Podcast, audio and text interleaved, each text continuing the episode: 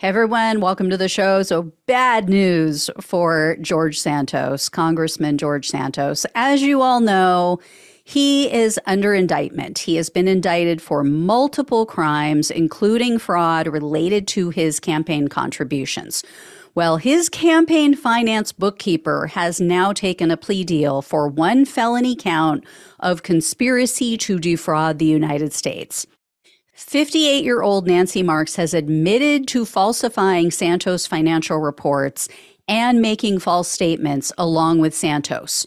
Marks appeared before the judge who's overseeing Santos' criminal case, and she admitted that she knew that Santos had not loaned his campaign $500,000.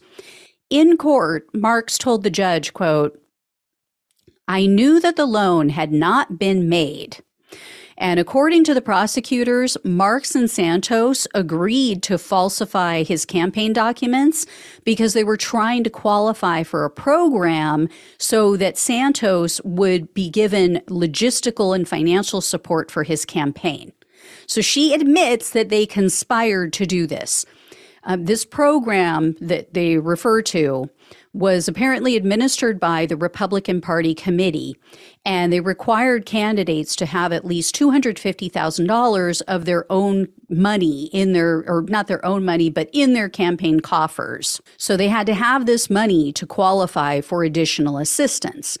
This is pretty common. I have a friend who ran for Congress, and you would not believe how many groups like Emily's List will not help you, will not step up to lift a finger until you can prove that you have the goods, that you can secure funds, and that people are excited about you.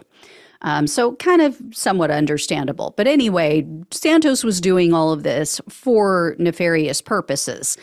So the prosecutor says that Marks and Santos conspired to falsely report 10 different contributions totaling more than $53,000. And what they did was they used the names of their family members for all of these fake donations.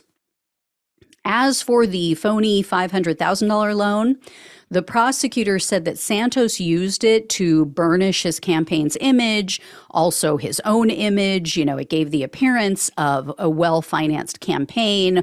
Also, it made Santos look like he was very wealthy. As for Marks, she was released on bond, and her attorney told the reporters that she was, quote, a well respected campaign treasurer and political operative. But he added, quote, this man, with his lies and manipulations, has ruined many a life. So she's taking a plea deal, but it sounds like she's placing the onus for all of her criminal activity on Santos. But according to news reports, this isn't the first rodeo with her. Marks has been the subject of several previous investigations, and they were related to elections, eh, potential embezzlement. Um, she has never been charged, I will be clear.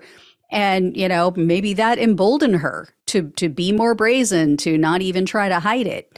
Anyway, Mark's attorney said that she hasn't agreed formally to a cooperation deal against Santos.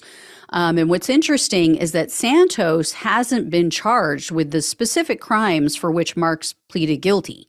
So these could be new crimes. You know, maybe they're planning on adding them via superseding indictment, or maybe Marks could just testify against Santos for what he's already facing. Um, anyway, this plea deal was to be expected because Santos started throwing her under the bus earlier this year. So she had to cut a deal or he was going to use her as a scapegoat. Uh, stupid move on his part, completely stupid. Um, in a right wing media interview, Santos blamed her for the false information in his campaign finance reports. And he told an interviewer that, quote, a former fiduciary went rogue. well, Mark's attorney pointed out at her plea hearing, what does she have to gain? Right? I mean, she this is on him. The the attorney said, quote, "Who benefits from this conspiracy? Who's the liar? Who came in and told the truth today? This is all about Santos." Um, you know, it may all be about Santos, but Marks is now facing three to four years in prison based on her criminal actions. Now, personally, I will shed no tears for Marks. You know, she's spent many years working for vile Republican groups and candidates. So, no no love lost there. And you know, there's a reason. There's a reason why Santos hired someone like her with that history, and there's a reason why she so readily went along with his illicit plan. You know, and again, this is what today's Republican Party attracts like flies to shit. Anyway, like I said, not good news for Santos. If I was him, I would definitely be sitting down talking about a plea deal myself. But at this point, I don't know that the government actually needs to make a plea deal with him. I mean, with her testimony, with her now taking a plea, they seem to have him dead to rights on some pretty damaging information and damning evidence. So he may have lost his chance. He may have screwed the pooch. all right. I will let you guys know when I hear more. Thank you all so much for watching and listening. Please like this video, share it with everyone you know, become a subscriber, become a donor if you can. Love you guys. Take care. Talk with you soon.